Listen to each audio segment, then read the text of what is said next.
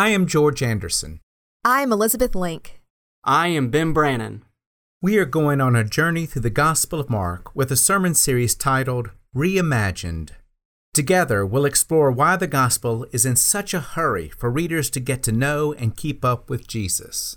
Today's sermon is a stop along the way of that journey. Join us as we reflect on what was, rethink what is, and reimagine what will be.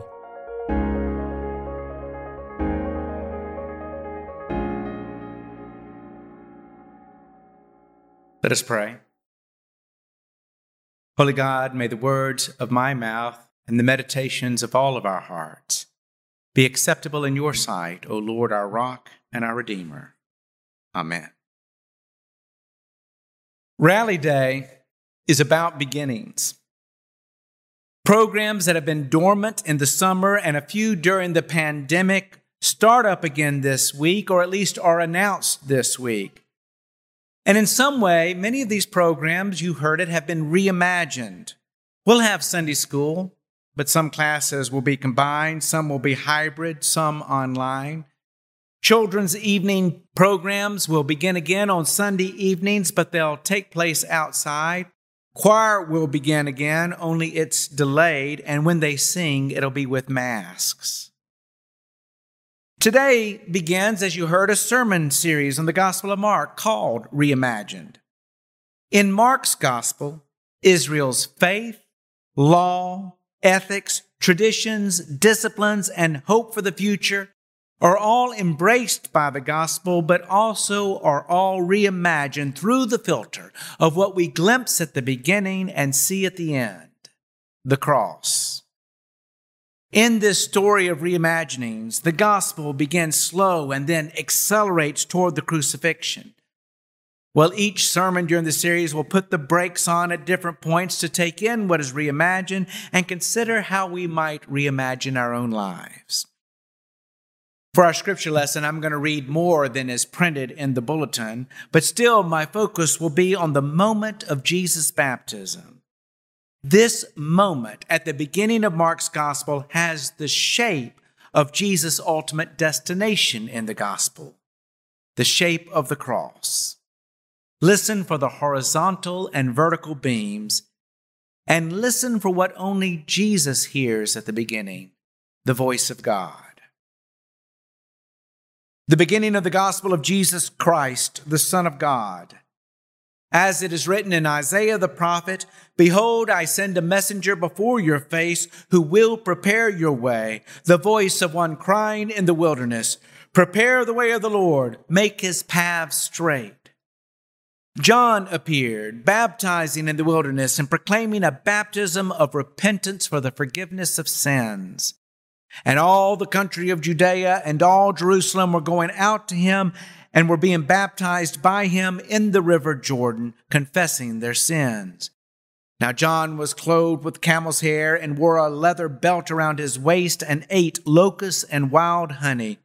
And he preached, saying, After me comes someone who is mightier than I, the strap of whose sandals I am not worthy to stoop down and untie. I have baptized you with water, but he will baptize you with the Holy Spirit. In those days, Jesus came from Nazareth of Galilee and was baptized by John in the Jordan. And when he came up out of the water, immediately he saw the heavens torn above and the Spirit descending upon him like a dove. And a voice came from heaven You are my beloved Son. With you I am well pleased. The word of the Lord. In that moment, baptism is reimagined. Let me tell you how baptism was before that moment. I remember visiting the ruins of Qumran, the village closest to the caves where the Dead Seas were discovered. Those scrolls of Hebrew scriptures were carefully copied by Essenes and then hidden when they knew that the Romans were coming and would destroy the village. In Jesus' time, Qumran is an Essene village in the arid desert, but also sort of a community center. You see, the Essenes are a separatist bunch, and I mean separatist to the extreme. They live as far as they can from towns and cities because they consider them to be incubators of evil. Most Essenes even separate from each other, living in tents and caves. They would have fared quite well during a pandemic. Many, though, regularly gather in Qumran to meet, sometimes to eat, sometimes to do projects like copy those scrolls, and sometimes to bathe. Yes, to bathe.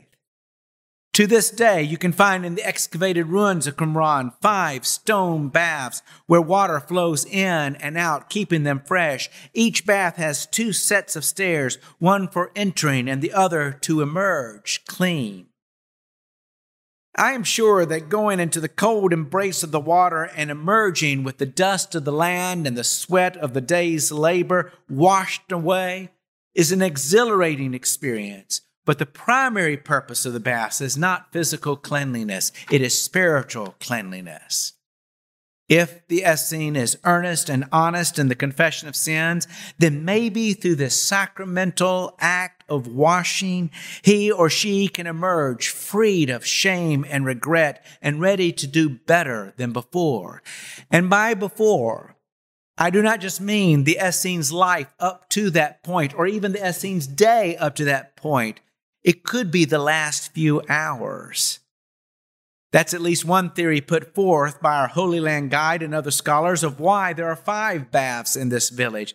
He told us that the five baths mark the five different times in the day when one is to confess one's sins, ask forgiveness, and be washed. In other words, just as in life, we continually have to face the errors of our ways. Taking the repentance bath was something to be done over and over again. Those baths were baptisms. Not the once in a lifetime baptism of Christian tradition, but the repeated baptisms of those who are self aware and honest enough to know of their own inability to live pure and perfect lives. And I have to believe that these baptisms were a powerful and helpful experience. Oh, maybe for some they were thoughtless rituals that were done because, you know, all the Essenes are doing it. Or maybe for some, it was a show of humility that disguised the pride of those who really don't believe they need to own up to or apologize for anything.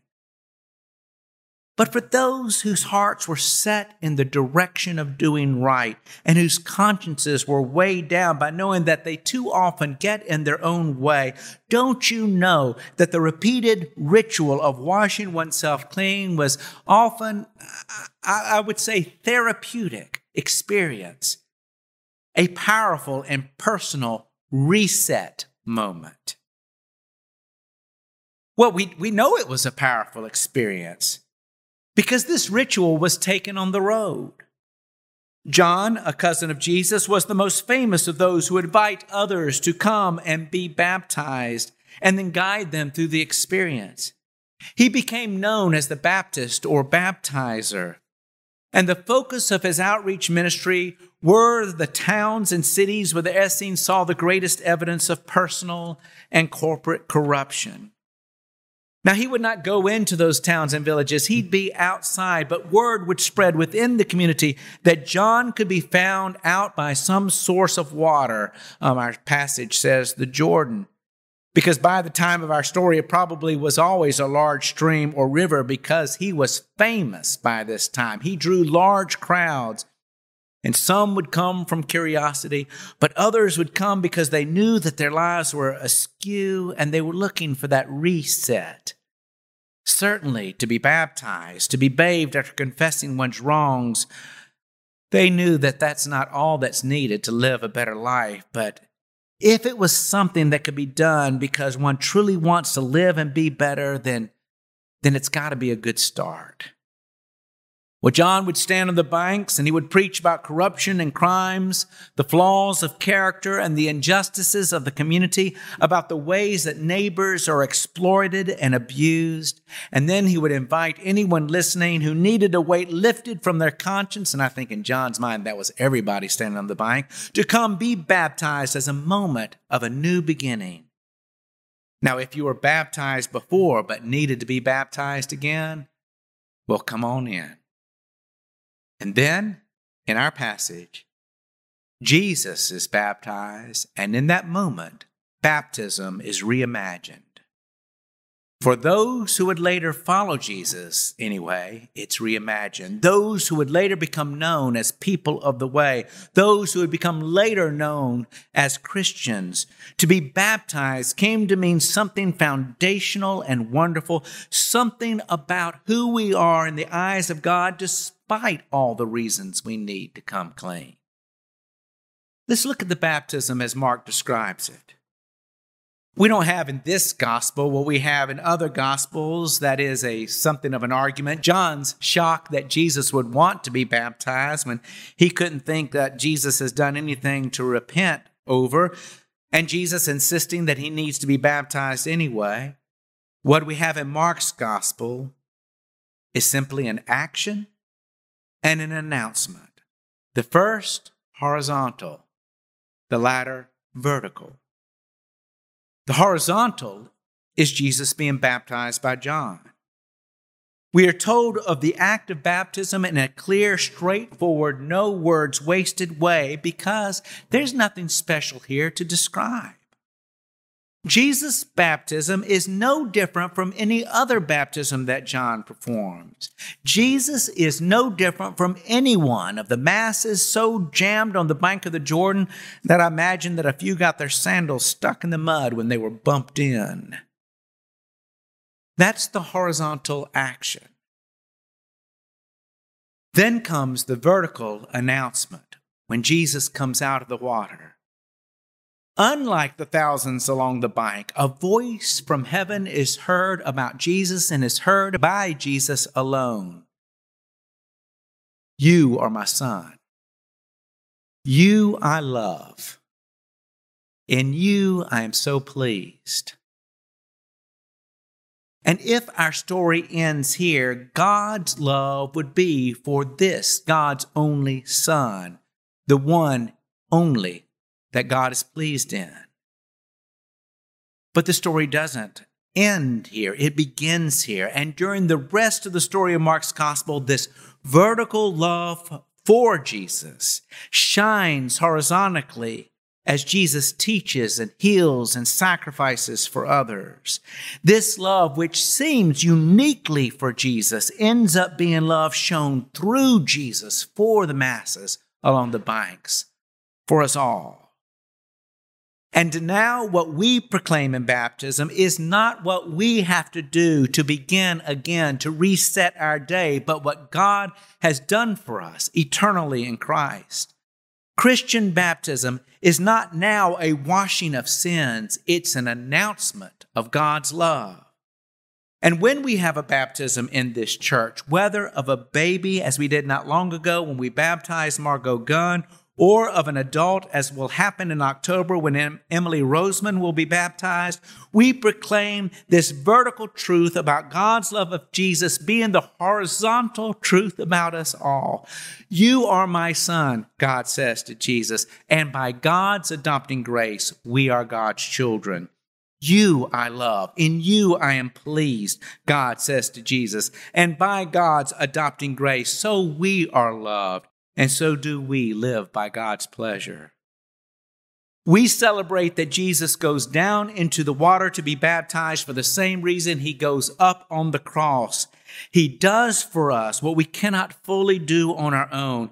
And by doing so, he witnesses to us what we now to believe to be the most defining truth of our lives.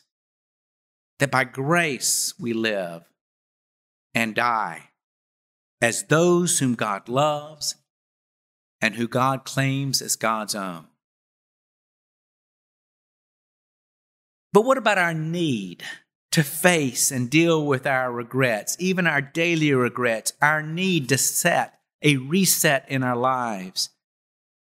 In light of this theology that I've just explained to you, there's this frequent charge made against Christians that we preach this cheap grace that with the assurance of God's forgiveness, the wrongs of our lives do not really matter.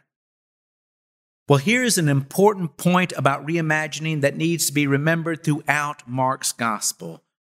What is reimagined does not negate what has always been true. We are human, and we need to deal with the basic human struggle to face and the struggle that we need to overcome, that which keeps us from living our best lives, our being our best selves. And so while Christians baptize only once, we continue to confess our sins to God over and over again in worship and I hope in our daily lives. And in that spirit, we all need in our lives those who love us enough to tell us tough truths. And many need to be in recovery groups and in therapy to follow through their own five bath version of regularly facing issues that cannot be dealt with all in a moment. And that's why the whole gospel story needs to be told. Yes, here at the beginning of the story, the truth about God's love is told in this clear, pristine way, but things are about to get messy. The people in Jesus' life, especially those closest to him, will speak and act in ways that will remind Jesus why those Essenes felt that they needed to be washed of their sins several times a day. Time and again, Jesus will be disappointed and frustrated and angered by how people speak and act when they should do better and they know to do better.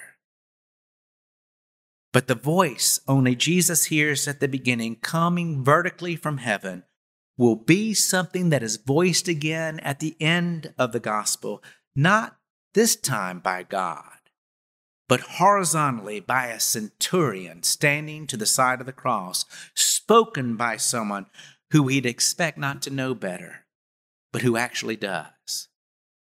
At the cross, the centurion will display this horizontal understanding of the vertical truth that truly this is God's Son.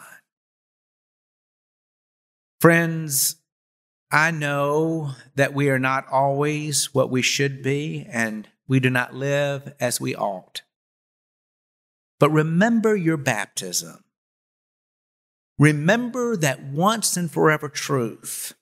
We can do better today because God loves us from beginning to end. Second Presbyterian Finding Direction by Following Jesus.